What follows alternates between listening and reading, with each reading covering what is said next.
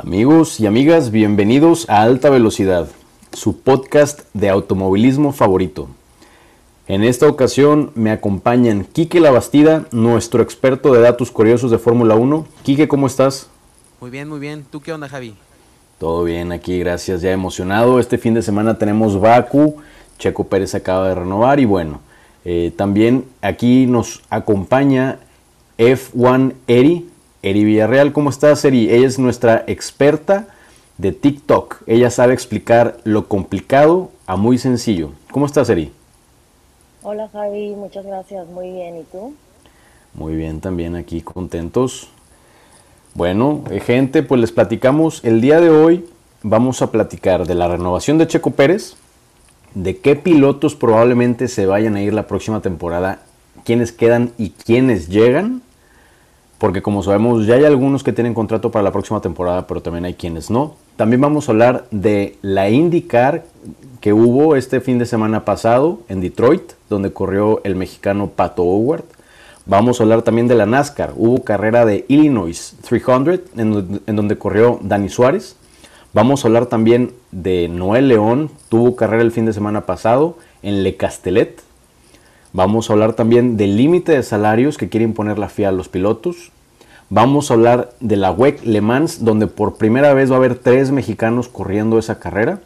Vamos a hablar también un poquito de la MotoGP, para que vean que no somos puro 4 ruedas, también nos pasamos a veces a las 2 ruedas. Vamos a hablar también de lo que nos espera para Baku, que es la carrera de este fin de semana. Y por último, también vamos a hablar de la posibilidad de un nuevo equipo en la Fórmula 1, que sería Andretti F1, un equipo gringo, que estaría acompañando a Haas. Entonces tenemos muchos temas, vamos a tratar de darle rapidito, para que el podcast no dure mucho y se lo puedan echar todo en la ida al carro o en una ida al gimnasio. Le voy a pedir a Eri que por favor nos platique cómo ves lo de la renovación de Checo Pérez en Red Bull. Claro que sí, pues iniciamos con este tema que yo creo que seguramente a todos los mexicanos, si no es que yo creo que a todos los latinoamericanos nos puso muy felices. Checo Pérez acaba de renovar con Red Bull y no fue solamente una temporada, sino 2. Así que va a estar hasta finales de 2024 con el equipo. Y pues yo creo, como ya lo comenté, es una excelente noticia tanto para Checo como para toda la comunidad. Pero, por ejemplo, para otros como Pierre Gasly, pues no creo que sea una tan buena noticia. Así es, así es. Quique, ¿quieres agregar algo? Oye, pues nosotros ya lo habíamos previsto. Más que nada tú, Javi, tú dijiste... Checo le vendría muy bien un contrato de 2 años y ¡pum! 2 años de Red Bull. Sí, la verdad es que he tenido suerte. Le he atinado últimamente a todo lo que he dicho. También le atiné al resultado de la carrera de Mónaco, que Red Bull iba a quedar 1-3. Le atinamos también ahorita al contrato de Checo Pérez, que iba a ser por 2 años. Y bueno, pues digo, realmente, como bien dices, Quique, respecto al contrato de Checo Pérez, habíamos platicado de que tenía que ser un contrato a 2 años, porque hubiera sido una patada en las pompis que lo hubieran renovado por solamente 1 año. Tenía que ser justamente por 2 años, pues por la mera gratitud, ¿no?, de lo que realmente hizo Checo con Max Verstappen y Lewis Hamilton en el campeonato pasado. Realmente Max Verstappen no hubiera podido ganar el campeonato si no hubiera sido por Checo. Y bueno, pues qué mejor momento para confirmar o anunciar esa renovación a 2 años que después de ganar la carrera de Mónaco, ¿verdad? Que fue una carrera bastante complicada, donde hubo lluvia, hubo también llanta intermedia y terminó siendo en secas, ¿no? Entonces, pues muy bien. Ahora, ¿qué es lo que queda de ver con Checo Pérez?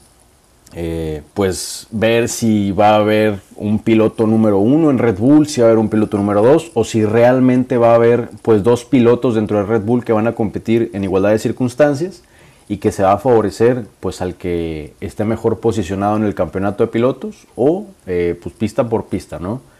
Va a estar muy interesante. Eso podemos especular mucho, pero yo creo que se va a ir resolviendo en las próximas carreras. ¿Qué creo yo que va a estar pasando? Pues Christian Horner y Helmut Marko van a dejar que las próximas carreras fluyan. Y si en alguna pista es más rápido Max Verstappen, pues van a poner naturalmente a Checo a que lo apoye para que asegure esa primera posición, que es la que más puntos da, tanto al campeonato de pilotos como al de equipos. Y viceversa, si Checo llega a ser el más rápido en alguna pista, como fue en el caso de Mónaco, pues yo creo que van a poner a Max Verstappen en un segundo lugar, aunque a George Verstappen, el papá de Max Verstappen, pues no le parezca. Eso es lo que yo creo que va a pasar.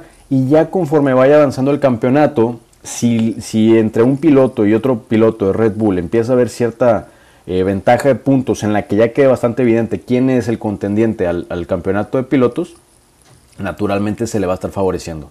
Ahora, nada más hay que mencionar, digo, para no olvidar, pues a la fecha se ha estado favoreciendo de cierta forma más a Max Verstappen, porque ha habido dos mejoras importantes que ha tenido el carro de Red Bull, y las dos mejoras las ha tenido antes Max Verstappen, ¿verdad? ¿Por qué sacó este tema? Porque hace poco Helmut Marko dijo que Max Verstappen había sido el piloto más rápido dentro de los dos. Pues probablemente sí, pero a Helmut Marko también se le olvidó que es precisamente porque le han estado dando las mejoras antes que Checo, ¿verdad? Y cuando Checo tiene el mismo carro, ha sabido responder. Y bueno, por último, me gustaría mencionar que debemos de estar muy contentos, independientemente de si Checo Pérez termina siendo primer piloto o segundo piloto. Yo creo que hay que estar muy orgullosos, porque hay que recordar que Pierre Gasly, piloto anterior de Red Bull y ahora de Alfa Tauri, Alex Albon, anterior piloto de Red Bull y ahora piloto de Williams, ninguno puede estar a la par de Max Verstappen, ¿verdad? Entonces el hecho de que ahora estemos hablando de una posibilidad incluso de que pues, pudiera ser el primer piloto, ya es un gran logro para Checo Pérez, y bueno, debemos estar muy orgullosos, ¿va? Porque Max Verstappen no es cualquier piloto, es realmente uno de los pilotos más rápidos. ¿Qué vas a decir, Quique? Oye, Javi, y aparte pues como dices tú, de que tal vez George Verstappen no esté muy contento con esta mejoría de Checo Pérez, pero como dijo Christian Horner esta semana, estamos hablando de Red Bull Racing, no estamos hablando de Verstappen Racing. Si quiere que seamos 100% dedicados a Max, pues hay que, pues hagan su propio equipo, ¿no?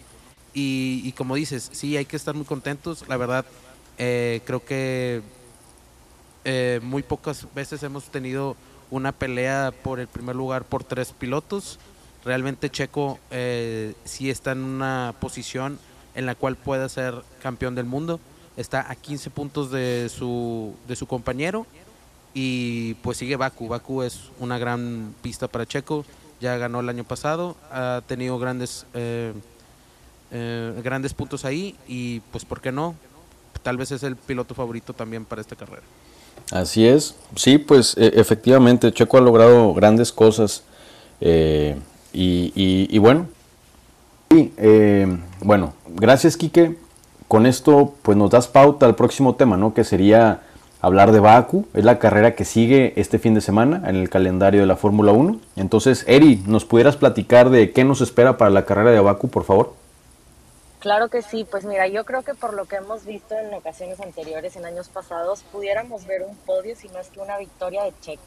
Y como ya lo mencionaban ustedes dos hace unos momentos, yo creo que en Red Bull sí van a permitir que ambos, o sea, como dijeron ustedes, lo van a dejar fluir, ver, pues más que nada ahorita tratar de ganar la mayor cantidad de puntos para el equipo, y ya yo creo que la segunda mitad de la temporada, si no es que más para el final, ya van a decidir a quién apoyar. Pero yo creo que definitivamente sí podremos ver a Checo luchando, si no es por un segundo o tercer lugar al final de la temporada. Así es. Quique, ¿ustedes qué opinan para el podio? No, pues yo la verdad veo totalmente a Checo en las primeras posiciones, o sea, no, tal vez no el primer lugar, me encantaría, pero sí peleando el primero y el segundo. Checo, desde que tengo memoria en Azerbaiyán, siempre he tenido muy buenas memorias, ¿no? He estado creo que en tercero, en primero, y siempre he estado en los puntos. Así que Checo es mi carta fuerte para esta carrera. Así es, pues nada más hay que, bueno, para la gente que no esté muy familiarizada, Bakú y Azerbaiyán es básicamente la misma carrera. Tengo entendido que Bakú es la ciudad y el país es Azerbaiyán. Y bueno, vamos a hacer una recapitulación de los resultados de Checo Pérez en las carreras de Bakú a Azerbaiyán. En el 2016 quedó en tercer lugar, cuando estaba corriendo entonces con Force India. En el 2017, todavía con Force India, tuvo un abandono. En el 2018, ya con Racing Point, quedó en tercer lugar. En el 2019, con Racing Point, quedó en sexto lugar. Y en el 2021, ya con Red Bull, tuvo el primer lugar, que de hecho fue a su quinta carrera con Red Bull. Y su primera victoria con Red Bull. Ahorita tiene solamente 3 con Red Bull, ¿verdad? Entonces esa fue la primera de las 3 que tiene actualmente.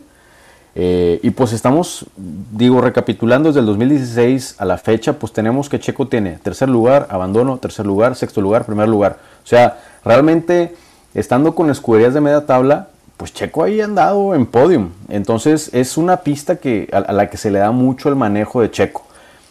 Ahora, pues ¿qué podemos hablar de las otras escuderías? Hay que recordar que el año pasado, el 2021, la pole position, quien calificó primero en la calificación, fue nada más y nada menos que Charles Leclerc, piloto de Ferrari. ¿Qué significa esto? Que el carro chafita, entre comillas, de Ferrari de la temporada pasada es capaz de agarrar una pole position en las pistas de Baku. ¿Qué significa eso? Pues que naturalmente ahora Ferrari, que está más fuerte que nunca, pues es un serio contendiente para el primer lugar, otra vez en la calificación, para tener la pole position en Baku, y bueno, pues son fuertes contendientes a ganar esta carrera. Ahora va a estar muy interesante. ¿Por qué? Porque Baku es una pista pues que tiene partes muy estrechas, pero también tiene partes muy amplias y tiene rectas muy largas, ¿verdad? Entonces hay posibilidades de rebase, y tenemos por el lado de Red Bull a Checo Pérez y a Max Verstappen, que son pilotos muy experimentados en esta pista. Y pues bueno, a pesar de que probablemente no vayan a tener el mejor carro, como no lo han tenido en las últimas carreras, probablemente puedan volver a sacar la casta, y a pesar de ser un poco más lentos que Ferrari, pues ganar, ¿por qué no?, otra vez las primeras posiciones del podio, ¿verdad? Y bueno, pues va a estar interesante también ver cómo va a estar Mercedes, ¿no? Que pues bueno, en el 2021 fue de los más rápidos, pero pues ahora sabemos que no. Vamos a ver si George Russell pues repite ese top 5. No sé si sabían, pero George Russell, el piloto de Mercedes, que es compañero de Lewis Hamilton, ha quedado todas las carreras de esta temporada en el top 5, ¿verdad? Que es pues realmente de ser Mr. Friday pasa a ser Mr. Consistency, porque pues ha sido el piloto más consistente que ha habido. Ningún abandono, top 5 todas las carreras. Entonces, pues yo creo que va a ser una carrera muy, muy, muy interesante. No sé si quieren agregar algo de Baku. Javi, se me hace chistoso que digas que George Russell sea Mr. Consistency, porque Latifi tiene ese título, ha sido consistentemente en el último lugar. Impresionante. Latifi es mi nuevo Mazepin. Bueno, tienes razón. Ese no, yo no creo que son dos polos opuestos de consistency. Oye, y aparte, también agregar que Baku es una pista que es callejera, y es muy difícil, ¿eh? Hay una curva que no es como una curva, pero hay un pico, hay una calle en la cual todos los pilotos chocan. Es impresionante. Max Verstappen creo que chocó el año pasado ahí, Carlos Sainz, Hamilton, todos han tenido accidentes en esa calle. Y pues Checo no. Bueno, Checo tuvo el accidente cuando tuvo el retiro en esa misma calle, así que pues a ver qué pasa. Es una de mis, la verdad, es una de mis pistas favoritas, no solo por Checo, sino porque da unas, o sea, en sí es muy bonita, muy muy bonitas imágenes que nos dan, televisivamente hablando, ¿no? Así es. Sí, pues esa curva que dices que de repente se hace muy angosta y literalmente de un carril, pues la razón de ser de esa curva es nada más y nada menos que querían desde hace muchos años que la pista pase por ahí, porque pasa al lado de un palacio o un castillo, y pues como es un monumento histórico de la ciudad, pues querían que la pista pasara por ahí, y por eso de repente la pista se hace así de chiquita y luego ya se vuelve a agrandar a esa avenida de 6 carriles. No sé si han visto el video, digo, dato curioso, en el que cuando Red Bull tenía como pilotos a Max Verstappen y a Daniel Ricciardo, o Ricardo, como le quieran decir, y chocan uno con el otro en una recta, porque el piloto de enfrente, bueno, se frena y ahí se terminan impactando a una muy alta velocidad. Pues fue precisamente en esta pista, ¿verdad? en la de Baku. Entonces es una pista con mucha historia, que nos ha dado, la verdad, muy buenas carreras, porque es una pista pues diferente, muy diferente. Sí, es ese video donde se voltean a ver muy feo retándose de que pues tú tuviste la culpa o yo la tuve, pero realmente la tuvieron los dos porque no se dejó uno del otro. Sí, de estar peleando las primeras posiciones dejaron a Red Bull sin ningún punto en esa carrera. Pero bueno, entonces pues eso es más o menos lo que nos espera para la carrera de Baku. Sin duda va a ser una carrera que no va a decepcionar, como pues creo que no lo ha hecho ninguna de la temporada hasta ahora. Nos vamos al siguiente tema. Te voy a agradecer ahora a ti, Quique, que nos eches la mano abriendo tema. Es quiénes se van de la Fórmula 1 para el 2022, quiénes se quedan y quiénes llegan. Bueno, creo que es importante empezar hablando de los que tienen actualmente un contrato, ¿no? Actualmente los pilotos que tienen contrato en la Fórmula 1 para el próximo año, pues ya sabemos, Checo Pérez, Max Verstappen con Red Bull, Hamilton y Russell con Mercedes, Charles también, Charles Leclerc y Carlos Sainz también tienen contrato para el próximo año para Ferrari.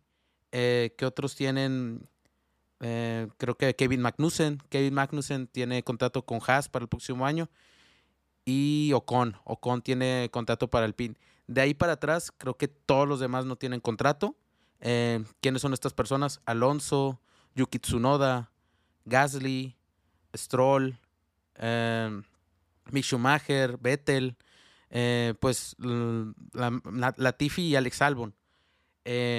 Pues creo que es una de las temporadas donde más pilotos no tienen lugar asegurado para el próximo año, y creo que una gran cantidad de pilotos van a tener que salirse de las carreras en la Fórmula 1. ¿Quiénes son estos pilotos que yo creo que se van?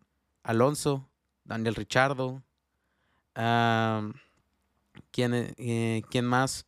Pues Latifi. La verdad, creo que ya el dinero no va a ser suficiente para que tenga su lugar en el próximo año. Stroll todavía le queda un poquito de efectivo, así que creo que sí lo vamos el próximo año.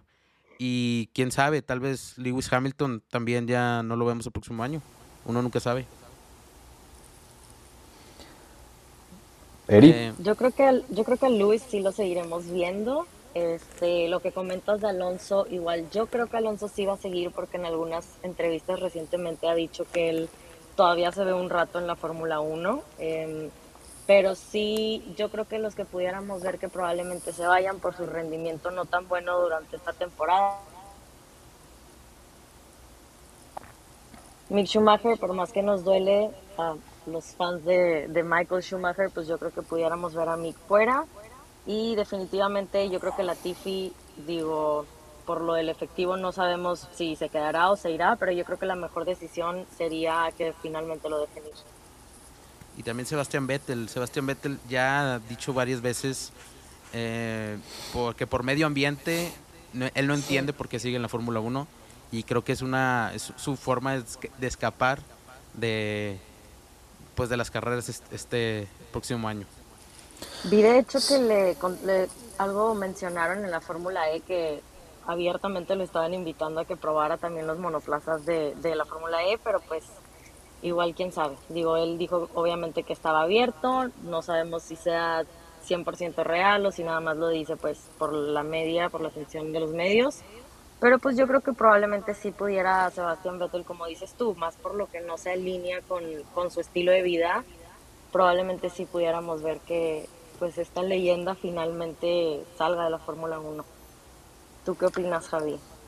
Así es, pues ahorita yo creo que puede pasar cualquier cosa. Lo que sí ya no puede pasar es, pues naturalmente Checo cerró ese segundo asiento de Red Bull, y por tanto Gasly pues se va a ver en el dilema de si saltar a alguna otra escudería o si quedarse con Alfa Tauri, ¿verdad? Que va a estar interesante. Ahora, pues también siendo realistas, pues no sé qué tan... O sea, Gasly sonaba en el mercado de pilotos, pues porque era el más natural en tener ese asiento en Red Bull si no renovaban a Checo Pérez. Pero ahora que ya renovaron a Checo Pérez, la pregunta de oro es, ¿realmente Pierre Gasly, el francés, ¿es un piloto atractivo para las otras escuderías? La verdad, híjoles, pues yo creo que no es tan atractivo. Es un buen piloto, tiene mucha experiencia, está muy joven, pero hay muchos en la fila que quieren entrar a la Fórmula 1 y ya la mayoría de las escuderías tienen muchísimos compromisos. Si por ejemplo Ocon, que bueno, Ocon pues tiene contrato, pero por ejemplo si Alonso se llega a salir, pues ahí no hay lugar en Alpine para Pierre Gasly, porque ya está Oscar Piastri. De hecho, Oscar Piastri es el que dicen que probablemente le vaya a quitar el lugar a Alonso. Tienes razón, Eri, cuando dices que Alonso dice que se ve todavía un tiempo en la Fórmula 1.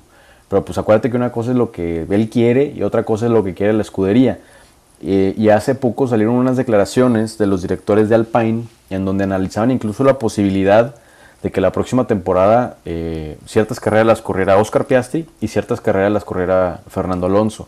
Y eso ya no le encantó a Alonso, ¿verdad? Entonces hay que ver qué pasa.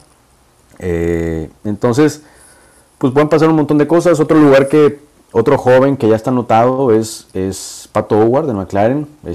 Si se sale Daniel Ricciardo, pues ahí está Pat O'Ward o Colton Herta, ¿verdad? Que también, pues de cierta forma, es piloto de pruebas de McLaren ahora. Entonces, puede pasar cualquier cosa. Pero bueno, digo, realmente, pues esto sirve por lo menos para darles una actualizada de cómo va este tema. Y también, ajá, pues, como también podrías mencionar, como tú acabas de decir, hay una gran lista de pilotos que están esperando asiento el próximo año. Yo analicé y encontré a 9 pilotos que tienen los puntos, tienen el talento, tienen la lana y tienen el sustento para estar el próximo año. Ya mencionaste 3 de ellos: Oscar Piastri, el australiano por Alpine, que ya es el tercer piloto de esta escudería, y pues como dices tú, ya Alpine ya le prometió que va a correr algunas carreras sí o sí el próximo año, tal vez compartiendo volante con Alonso, pero pues Alonso no creo que esté muy contento con eso. Colton Herta, que es de Estados Unidos, que con una alianza de Andretti con McLaren le está abriendo las puertas a tal vez tener un asiento en este equipo el próximo año. El mexicano Pat O'Ward, también con McLaren, ya firmó con su escudería Arrow McLaren en IndyCar, pero con la posibilidad de subirse al Fórmula 1 en dado caso de que lo vea necesario McLaren. Y vemos a otros pilotos de la Fórmula 2 que tienen también ya los puntos y la posibilidad de estar en la Fórmula 1 el próximo año. Robert Schwarzman, que es el ruso de la academia o la escuela Ferrari, como le quieran decir, que actualmente es piloto de pruebas de Ferrari, ya está abiertamente buscando lugar el próximo año. Se está diciendo que podría estar en Alfa Romeo o en Haas el próximo año, y pues no lo veo imposible. Nick de Vries, este holandés, que es el tercer piloto de Mercedes en la Fórmula E, creo que tienen grandes posibilidades de estar en Williams el próximo año, ocupando el lugar de Latifi, porque pues su representante, que es Toto Wolff, lo está asesorando y le está consiguiendo ese lugar y la oportunidad. Hay 2 pilotos de Red Bull, de la academia de Red Bull, que son Liam Lawson, nuevo zelandés, no sé cómo se liga a la gente de Nueva Zelanda. Neozelandés, que le está yendo pues muy bien. Ha tenido muy buenos resultados en la Fórmula 2 el año antepasado y este año también. Creo que él está luchando por ese asiento en Alfa Tauri el próximo año. Se ha notado mucho que Marko y Christian Horner hablan mucho de él para ocupar el lugar de Yuki Tsunoda o de Gasly. Y también Yuri Vips, que es el piloto de pruebas y el tercer piloto de Red Bull, estoniano, no ha conseguido los puntos necesarios, pero se espera que este año, teniendo 10 puntos, ya tendría los 30 puntos de la superlicencia para participar en la Fórmula 1. Y ya por último, dos brasileños, otros latinoamericanos, que son Enzo Fittipaldi, que es el tercer piloto de Haas. También se escucha muy fuerte desde el año pasado, bueno, desde este año, que se escuchó que Mazepin ya no iba a poder participar. Se escuchaba mucho su nombre, pero por alguna razón se escogió a Kevin Magnussen, tal vez por la experiencia, por la necesidad de los puntos. No tuvo la oportunidad, pero Ferrari está al tiro de la primera oportunidad que se presente para tener a este piloto brasileño. Y pues últimamente en estos días se ha escuchado mucho de un brasileño que no es parte de ninguna academia, ninguna escuela, no está en Red Bull, no está en Mercedes, no está en Ferrari, pero es Felipe Drugovich, este brasileño de descendencia rusa. Ha ganado 4 carreras de la Fórmula 2, ha tenido una gran participación. Yo creo que lo más coherente es que este brasileño lo veamos el próximo año en cualquier equipo. Ya, pues está muy interesante. Digo, como platicamos, hay muchísimos contendientes para subir a la Fórmula 1, también hay muchísimos contendientes para salir, pero todavía es muy temprano, puede pasar cualquier cosa. Ahorita les ponemos sobre la mesa pues varios nombres que pueden salir, pueden entrar, pero la realidad es que ni las escuderías saben qué es lo que va a pasar, porque muchos movimientos dependen de los movimientos de otros equipos. El primer movimiento, como dijimos, ya lo dio Red Bull. Y bueno, pues todos estamos a la expectativa, vamos a seguirlos actualizando. Y si les parece bien, pasamos al próximo tema, que sería pues nada más y nada menos que la carrera que hubo el fin de semana pasado de la IndyCar en Detroit, Michigan, esa ciudad en la que yo viví un año, gran ciudad a la que le tengo mucho cariño. Y bueno, este fin de semana ahí corrió el mexicano Pat O'Ward, que calificó en quinto y terminó en quinto. Eso pues desafortunadamente no le alcanzó para el podio, pero le alcanzó para seguirse manteniendo en segundo lugar del campeonato general. Y bueno, pues el resultado de la carrera de la IndyCar en este caso pues le ayudó, si bien se mantiene en el segundo lugar, le ayuda a acercarse contra quien está compitiendo en el primer lugar. Pues ahí va Pat O'Ward, pues con grandes posibilidades de ganar este campeonato. Ojalá siga teniendo esa consistencia. No sé si quieran agregar algo de la carrera, Eri, Quique. Pues yo sí la vi y la neta, wow, cómo maneja Pato. Tuvo un desliz que lo hizo pasar de tercero al quinto, pero pues después de eso, pues yo creo que tomó una gran decisión de mejor mantener los puntos a arriesgarse a perderlos completamente. Así que, pues, bravo, Pato. Platícanos de ese desliz que tuvo, que lo hizo moverse de la tercera posición a la quinta. Pues mira, no lo pasaron en la televisión, pero creo que queriendo rebasar, casi choca contra un carro y mejor se apartó. Si tú sabes más de eso, Javi, ¿me podrías compartir? Pues no, creo que lo dijiste muy bien, Quique. Ahora sí que Pat O'Ward ya entendió que no está luchando por podios, sino que está luchando por el campeonato. Y para ganar un campeonato no precisamente hay que quedar en los podios, sino que hay que terminar carreras y acumular puntos. Entonces eso habla de una madurez de Pat O'Ward, que ya no le importa tanto el qué se ve, sino el resultado final. Y él lo que está buscando es el resultado final. Dicho sea de paso, le sigue poniendo una recia a Colton Herta, que es contra quien está compitiendo contra el eventual asiento que va a haber en McLaren, en la Fórmula 1. Pero bueno, digo, ya aprovechando que estamos hablando de Pat O'Ward, pues como bien dijo Quique, pues lo acaban de renovar dentro de la escudería Arrow McLaren, así es. Va a haber mexicano para largo en Arrow McLaren, si mal no recuerdo, corríjanme, es hasta el 2025, ¿verdad? Hasta el año 2020-25. Entonces, pues es un piloto del que nadie duda de su talento, incluso los jefes de McLaren.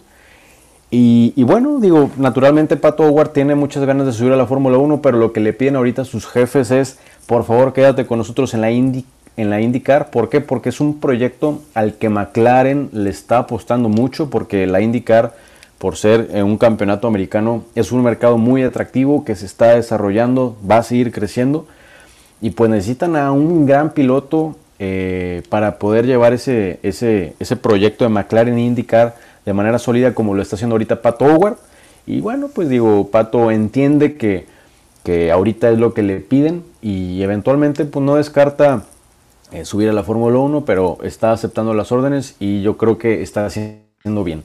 Pues para terminar con este tema, nada más para que conozcan un poquito más de Pat O'Ward, les sugiero que busquen en YouTube primera entrevista a Pat O'Ward, así tal cual. Y bueno, es más, no lo busquen en YouTube. Se lo vamos a poner en alta velocidad. En nuestra página de Instagram Alta Velocidad les vamos a poner de las primeras entrevistas que hay de Pat O'Ward. Pat O'Ward siendo un joven muy chavito.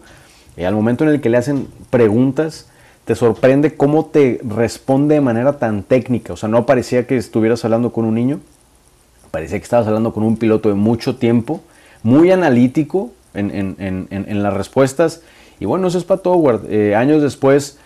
sabemos que es un piloto muy carismático, pero también es un piloto muy técnico y muy analítico. Entonces, bueno, pues así cerramos. Javi, ahora, dime. Que también yo quisiera recomendar la última entrevista que tiene Pat O'Ward. No la recomiendes, vamos a ponerla nosotros en alta velocidad. No, pues es muy grande, pero le hace una entrevista al fotógrafo Kim Hillman, que es un fotógrafo de Fórmula 1 y también ahora un poco de IndyCar, en donde... El Kim Hillman dice completamente impresionante la calidez que tiene Pat O'Ward.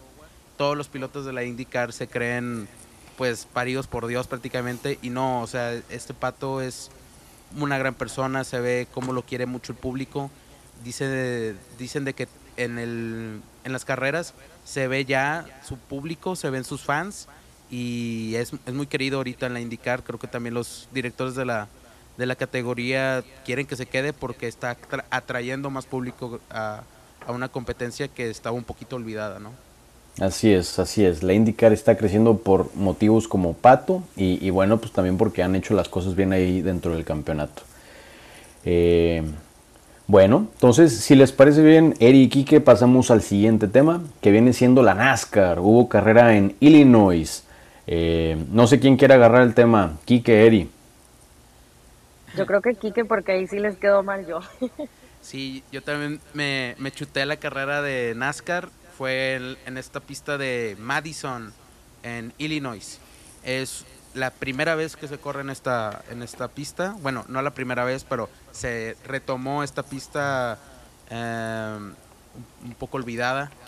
Y gran carrera, la verdad. Daniel Suárez dio cátedra de cómo se corre.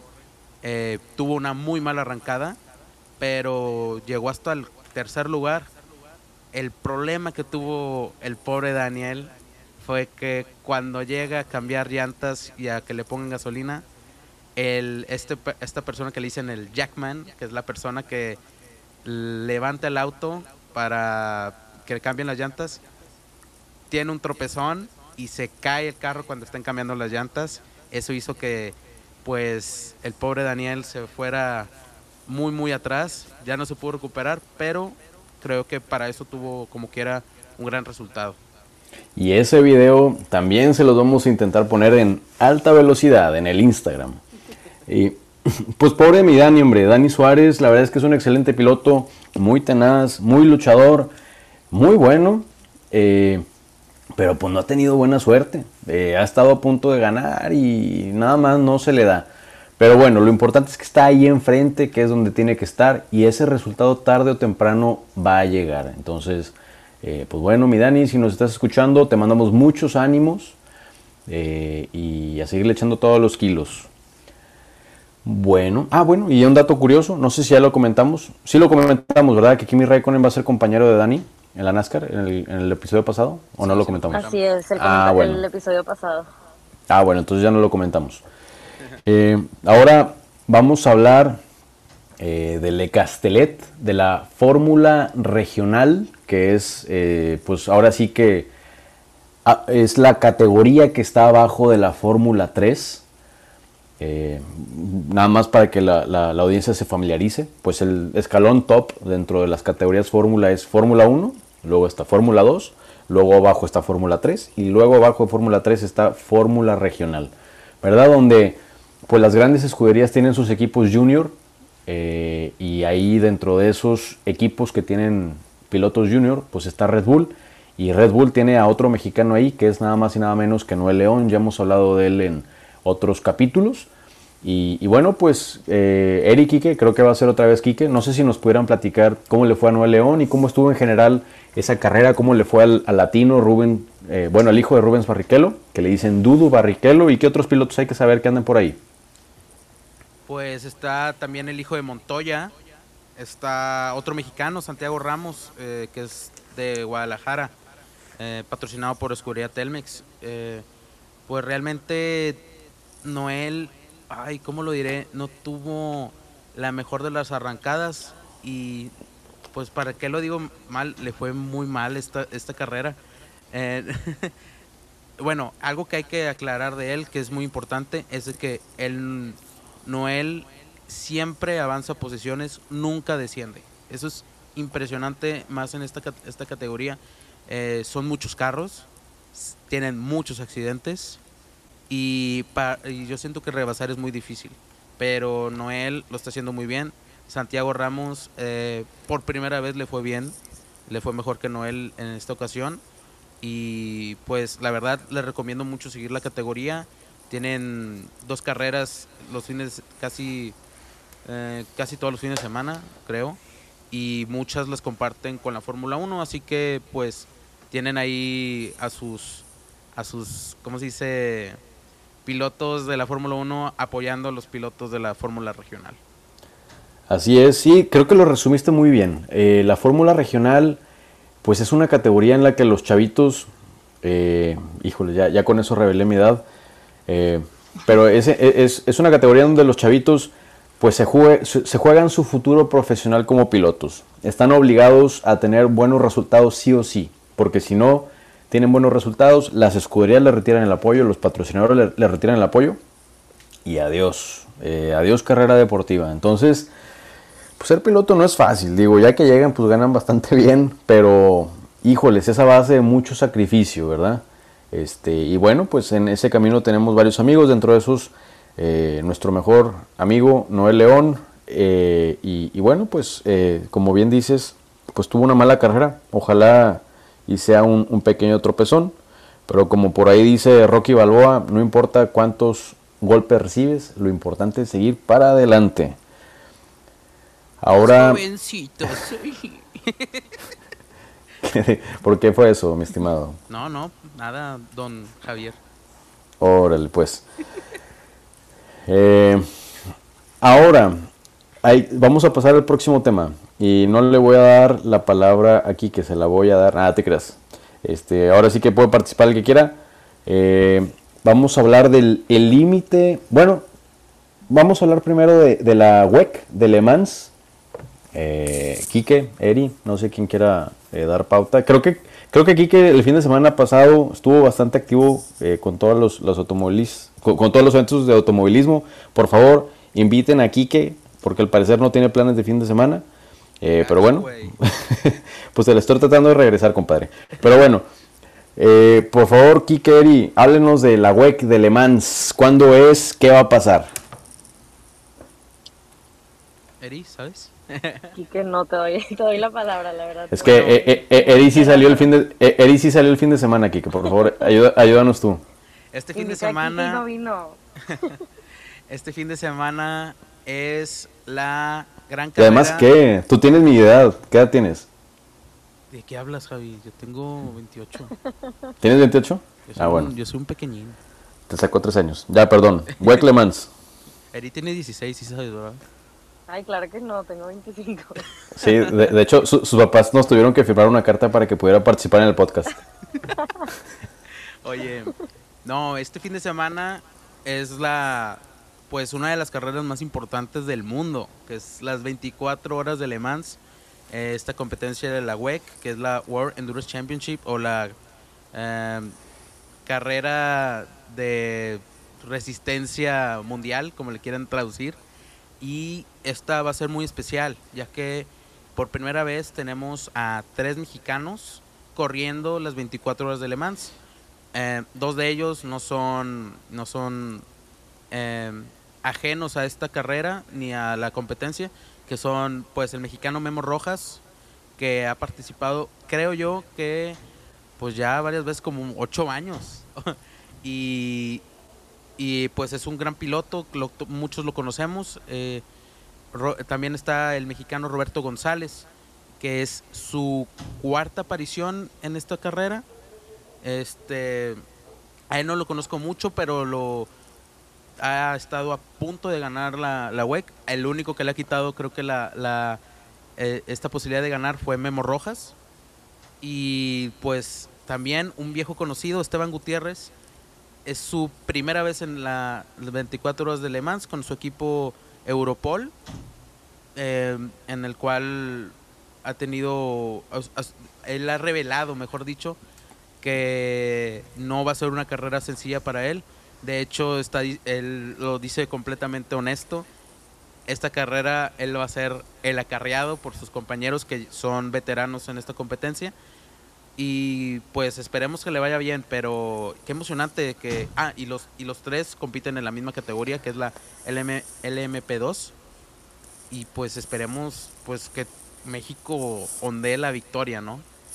Así es. Sí, creo que pues no recuerdo que haya habido alguna carrera en las 24 horas de Le Mans en las que haya habido tantos mexicanos. Ahorita vamos a tener 3, entonces pues va a estar muy interesante y nos da motivos para seguirla.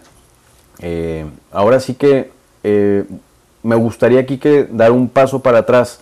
Por favor, explícanos por qué es importante esta carrera, en qué consiste. ¿Es una categoría? ¿Son varias categorías? Lo que nos puedas explicar para que pues la audiencia sepa por qué es importante, ¿no? Porque yo creo que muchas veces pues la gente escucha las 24 horas de Le Mans, pero pues ¿qué significa, verdad? Bueno, esta competencia, esta carrera, este circuito, bueno, primeramente hay que explicar, y ya, creo que ya lo he explicado en el capítulo pasado. En el mundo del automotor hay 3 carreras que todos los pilotos quieren ganar, que es la Indianapolis 500, que está la IndyCar, está el Gran Premio de Mónaco por la Fórmula 1, y están las 24 horas de Le Mans. Las 24 horas de Le Mans son de las carreras más viejas que tiene el mundo del automovilismo. Sí, ha evolucionado con los años, pero la esencia es la misma, que es, dependiendo del equipo, hay un automóvil y ese automóvil no para en 24 horas. Por lo general, bueno, en esta ocasión, antes no, pero en esta ocasión hay 3 pilotos que manejan este automóvil. Por lo general cambian cada 3 horas de piloto, y es como lo dice la competencia, ¿no? Es una carrera de resistencia. Aquí juega mucho la hidratación, juega mucho la tensión y pues que los pilotos se mantengan despiertos, mejor dicho. Son autos que van a 300 kilómetros por hora y pues es de día y de noche. Así que es para mí una carrera muy importante. Es difícil de seguir porque son 24 horas de carrera, pero... Por lo general la gente ve el inicio y el final, pero en esta carrera cualquier equipo puede ganar, mejor dicho. Son 4 categorías, son los Hypercars, la MP2 y las otras 2 se me fue ahorita cuáles son, pero ¿qué más podría agregar? Por lo general, bueno, digo, no. Bueno, por lo general son pilotos de otras categorías los que participan, algunos son invitados, ha habido actores que han participado en esta competencia, ha estado Frankie Muniz, el de Malcolm del medio, ha estado Stallone, estuvo una hora participando en este circuito, y pues muchos pilotos han pasado por la Fórmula 1, por la Indy, por otros lados. En este año está Takuma Sato, Kamui Kobayashi, Sebastián Buemi, Bruno Senna. Pues hay mucha participación, la verdad. Así es, yo creo que dijiste algo muy cierto, Quique. Cualquiera puede ganar, eres un sabio, eres un adivino, eres el Jorge Campos del automovilismo. Bueno, la verdad es una carrera muy interesante, es de esas que dices, bueno, no es es un evento, ¿verdad? Porque ahorita es un evento porque hay varias categorías, son 5 categorías. Y es de esas que dices, pues qué necesidad de estar 24 horas, ¿no? Hay una historia por detrás, hay una tradición, y si mal no recuerdo, corríjanme, Quique o Eri, la película de Ford contra Ferrari, creo que precisamente pasa en esta carrera de las 24 horas de Le Mans, ¿no? Sí, sí, es sobre las 24 horas de Le Mans. Entonces, gente, pues la película completa no se las podemos poner en alta velocidad, sino ahí se las poníamos. Pero si quieren entender bien en qué consiste las 24 horas de Le Mans, vuelvan a ver la carrera de Ford contra Ferrari, peliculón, y bueno, pues ya van a entender un poquito de en qué van a estar participando los mexicanos. Como sabrán, pues va a ser este 11 y 12 de junio, o sea, este fin de semana.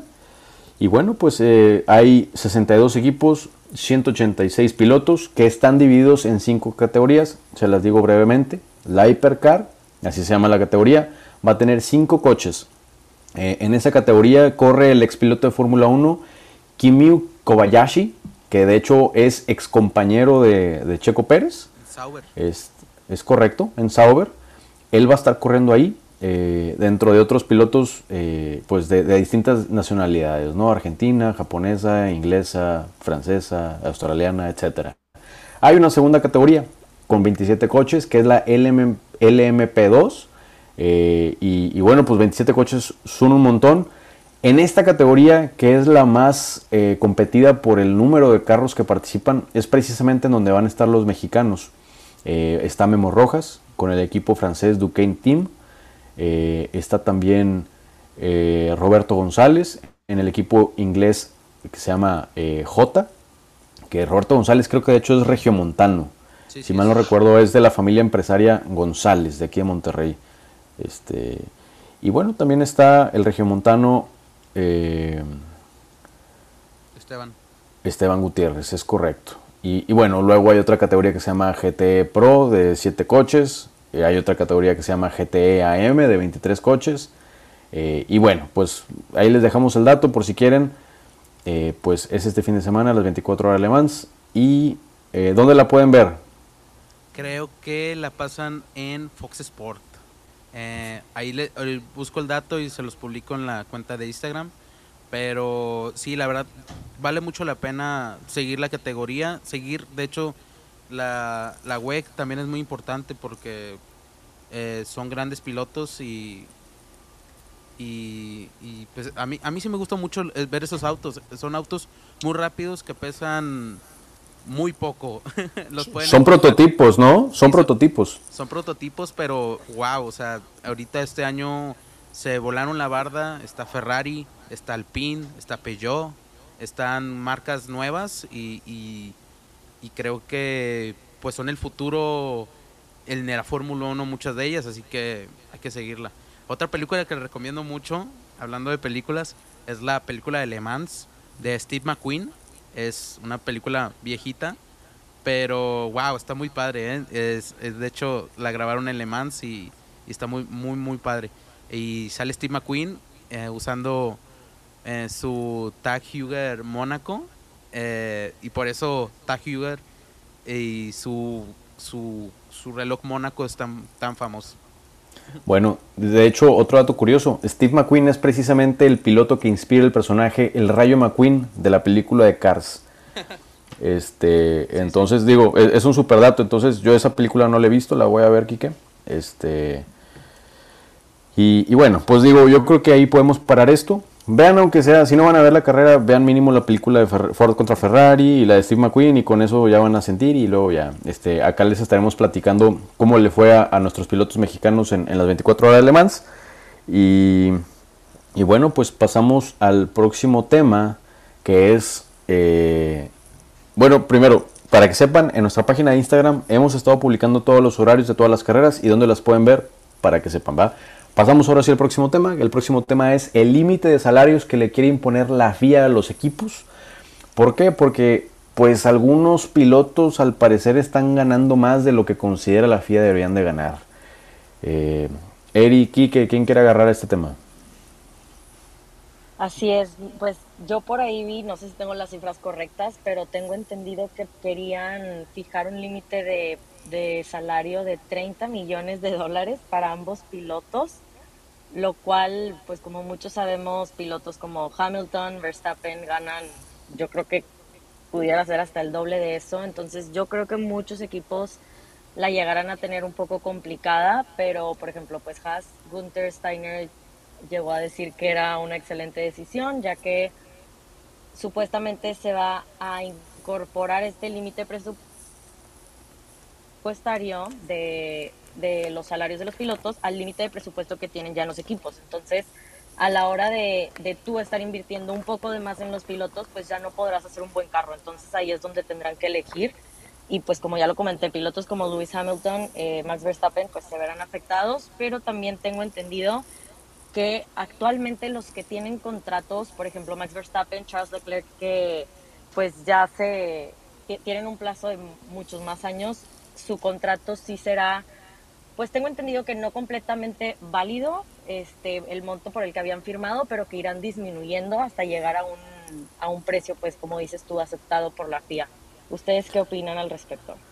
Pues si me permiten, es de esos ajustes que, o más bien, esto yo lo leo como una movida de la FIA para tratar de ayudarle a los equipos de que puedan ajustarse a ese límite presupuestario, porque precisamente al momento en el que se fija el límite presupuestario para los equipos, lo primero que empieza a pasar, por ejemplo, dentro de Mercedes, que tenía al piloto mejor pagado, a Lewis Hamilton, pues Mercedes se tuvo que ver en la necesidad de, para poder ajustarse al límite presupuestario, correr a varios del equipo. ¿Por qué? Porque Hamilton no quería bajarse el salario.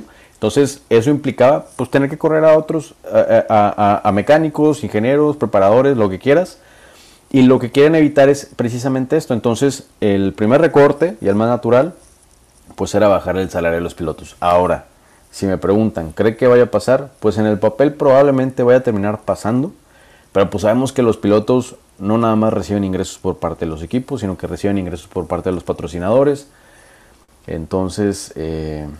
pues bueno, digo, es en lo que está ahorita la FIA. Creo que hay, como diría Hamilton, creo que hay cosas más importantes. Pero bueno, pues es lo que está pasando, Quique. No sé si quieres opinar algo o pasamos al próximo tema. Oye, pues es que hablando de ese tema, también estaba checando dónde viven todos los pilotos. Y wow, pues más de la mitad viven en Mónaco para no pagar tantos impuestos. El de los únicos que no vive en Mónaco, que tiene gran salario, es pues Lewis Hamilton, pero hay que recordar que es Sir Lewis Hamilton, y ser Sir lo hace no pagar impuestos en Reino Unido, así que pues vaya movida esa de convertirse en caballero, ¿verdad? Sí. Sí, es correcto. Les platicamos por qué, porque muchos países, independientemente de dónde generes el ingreso, si eres residente de ese país tienes que pagar impuestos en ese país, y bueno, pues para librarse de ese impuesto, lo que hacen los pilotos pues es, tienen un domicilio en Mónaco, que si bien sabemos que los pilotos andan en muchos lados, por todo el mundo, pues entre comillas su domicilio oficial está en Mónaco, y pues de esa forma, no digo que no tengan que pagar impuestos, pero pues sí pagan impuestos a una tasa mucho menor, y pues no en el país en el que deberían, ¿verdad? Para más consejos legales me pueden mandar un mensaje por Instagram. Oye, Javi, ¿dónde vivo entonces? ¿Dónde me voy a vivir? Con todo el dinero que ganamos en el podcast, güey, debo que checar. Sí, inbox. Hablamos por inbox. Bueno, entonces... si les parece, hablamos del próximo tema, que es la MotoGP. Ahora sí creo que Quique, tú eres el indicado. Ay, no, es que pasó algo muy triste en la MotoGP, güey. ¿Qué pasó? Fíjate que iba un piloto, bueno, ese es el tema, ¿no? O sea, realmente no me acuerdo ni quién ganó, pero hay un piloto de la marca Aprilia, es que no sé cómo pronunciarlo. ¿Deletréalo? Ah, te crees. No, bueno. Pero no sé, Quique no sabe deletrear. No, me sé mi nombre. Oye, no, bueno, oye, este piloto... y por eso Quique lo escribes con K. Ah, a ver, ¿y luego? Sí, sigo enojado, güey, tú empezaste. Pues ni modo que me ame Quique, güey. Ya, güey. Oye, bueno, este marca Aprilia tiene su equipo y tiene un piloto muy, muy bueno que se llama Alex Esparco. Es que le digo espárrago, pero no se llama así. Bueno, este piloto iba en segundo lugar, a nada de ganar en primer lugar, y pasa a la meta. Porque ya sé cuál es. Sí, dilo. Pasa la meta y lo que pasa es que empieza a celebrar, empieza a un poquito a decir de que ay, me faltó nada para ganar, y se sale un poquito de la pista para pues, ¿cómo se dice? Abrazarse a sí mismo después de quedar en segundo, y de repente voltea y ve a todos sus rivales que iban en tercero, cuarto y quinto, pues ellos seguían hecho madre. Y él de repente es como que empieza a captar que seguía la carrera, todavía faltaba una vuelta. Impresionante. Este piloto empieza a acelerar y queda quinto. No. Sí. O sea, fue algo, o sea, me dio mucha tristeza verlo. No es la primera vez que pasa en la MotoGP. Las emociones ahí son muy fuertes, o sea, podrán decir lo que sea, la Fórmula 1 sí es la reina de los deportes de automovilismo, pero la MotoGP se siente una adrenalina, una cercanía muy cerca del peligro y todo, que creo que no están poniendo mucha atención en el radio con el equipo, así que pues a este piloto le dijeron sigue, y él pensaba que le estaban diciendo felicidades, quedaste en segundo. O sea, no es la primera vez que pasa, le pasó a otro piloto que iba en primer lugar hace como 7 o 8 años y pues es impresionante que lo recordemos ahora con esto. Sí, sí, ya ahorita ya que lo mencionas, sí fue un evento muy, muy sonado, es verdad, no es la primera vez que pasa eso de que el piloto se confunde y pues piensa que ya terminó y pues... Digo, llama la atención que con esta tecnología que hay en estos días, con el radio, sigan pasando este tipo de cosas. Pero bueno, sí, el piloto es Alex Espargaró. Es un piloto catalán y fue precisamente en el Gran Premio de Cataluña. O sea, era su carrera de casa. Iba efectivamente en segundo lugar. Por pensar que ya había terminado la carrera de Sacelera, termina en quinto. Este compadre iba en segundo lugar del campeonato y por su error ahora se encuentra a 22 puntos del primer lugar. Entonces, pequeño error que le costó muchos puntos. Y bueno, pues ¿qué te digo? ¿También lo ponemos en alta velocidad, Quique, o no? Creo que ya lo publicamos, pero lo vuelvo a publicar. ¿El video? Lo puse en historias, pero lo voy a publicar ahora en... No, hombre, los posts. En posts, para que se queden ahí. Ahí con la ayuda de Evan Eri. Muy bien, pues creo que nos quedan temas o ya terminamos. Bueno, nos queda un último tema. Es la posibilidad de un equipo nuevo, de Andretti F1, el equipo americano. Ahora sí tú, échanos la mano, Eri. ¿O no? ¿O se lo vuelvo a pasar aquí, Ken?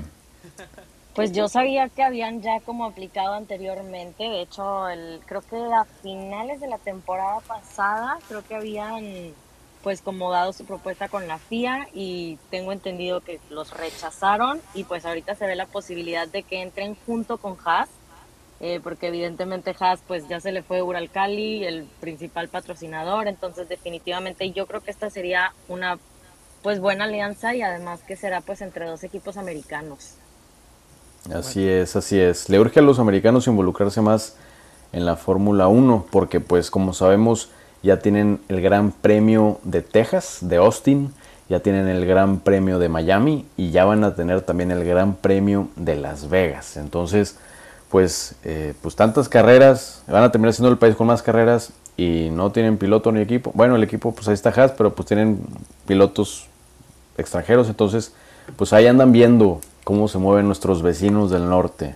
Quique, ¿qué quieres agregar? Bueno, nos vas a explicar un poquito la situación ahorita con la llegada de un nuevo equipo.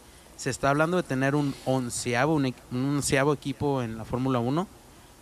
Ellos ya tienen el dinero, tienen la fábrica en Inglaterra. Solo faltan las firmas. Necesita tener el apoyo de los 10 equipos para que vuelva a entrar un equipo. Para que tengan una idea, en el Pacto de la Concordia que tiene la FIA con la Fórmula 1, hablan de que en la Fórmula 1 puede haber 12 equipos compitiendo. Solo pueden estar en pista 20 pilotos, pero pueden viajar a todas las competencias 12 equipos. Y ya lo hemos visto, antes teníamos a Caterham, a Marrusia y a otros equipos también ahí en la Fórmula 1. Antes sí podían competir 24 pilotos, pero pues esto ya cambió y pues con el Pacto de la Concordia se vio la posibilidad de tener pues menos pilotos en la pista y tener menos accidentes, pero pues Andretti está peleando que él quiere tener un nuevo equipo. Hay algunos jefes de equipo que no están de acuerdo que haya otro equipo, no se menciona quiénes, pero pues sí se ven los aliados, ¿no? Está McLaren, por ejemplo, que comparten el equipo de Extreme E, McLaren y Andretti. Y ellos sí quieren que su compañero pues tenga un lugar y una oportunidad. Y yo creo que sí lo van a lograr y vamos a tener 11 equipos el próximo año. Claro, pues se entiende principalmente McLaren porque pues McLaren quisiera hacer lo que hace, por ejemplo, Red Bull con Alfa Tauri o Mercedes con Williams o Ferrari con Haas. Pues se entiende que McLaren pues quiera tener su escudería menor, ¿no? Sobre todo que pues ahí puede llegar a acomodar a potenciales talentos, pero bueno, pues igual que en el mercado de pilotos, vamos a ver qué pasa, ahí los vamos actualizando. Jóvenes, jóvenes, pues creo que es todo por hoy. Si estabas corriendo desde que empezamos este podcast y aguantaste hasta ahorita, ya puedes dejar de correr. Y ahí en calzada, pues, ¿no? Pues donde quieran, compadre, lo importante es comer frutas y verduras, hacer ejercicio y dormir bien. Entonces, pues les agradecemos mucho, nos hayan acompañado. Ahora sí que, Quique, por favor, apóyanos con tus redes sociales. Mis redes sociales son Quique Labastida, con K, porque no sé deletrear al parecer. En Instagram, en Twitter y en Twitch. Ahí me pueden seguir. También tengo TikTok, pero pues no subo nada. Soy muy anciano al parecer. Eri, tus redes sociales, por favor. Ya, ok. Sí, Eri tuvo un poquito de problemas de audio. Sí, la escuchamos un poquito distorsionado, pero bueno, la encuentran en TikTok como Evan Eri, que es ahí su red social fuerte.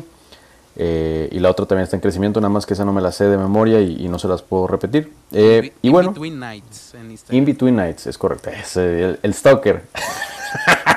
Yo a todo me lo pongo like. Excelente, caíste. Oye, bueno, entonces, y a mí me pueden seguir como @GZZ Alcántara. GZZ es la abreviatura de González, González Alcántara, son mis apellidos. En Instagram, Twitter y Facebook. Y bueno, pues ahí estamos platicándonos. Les mandamos también, un fuerte... También ajá. Seguir a Alta Velocidad en Instagram, Alta Velocidad MX en Instagram y en Twitter, y Altavoz MX en Instagram. Sí, muchas gracias por recordarlo. Ahí en la página de Alta Velocidad estamos poniendo toda la información de las carreras por si quieren, pues ahora sí que aprender de otras categorías, y por si no las pueden ver, ahí les ponemos resumencitos. Pues muchas gracias por acompañarnos, nos vemos en la próxima. Bye.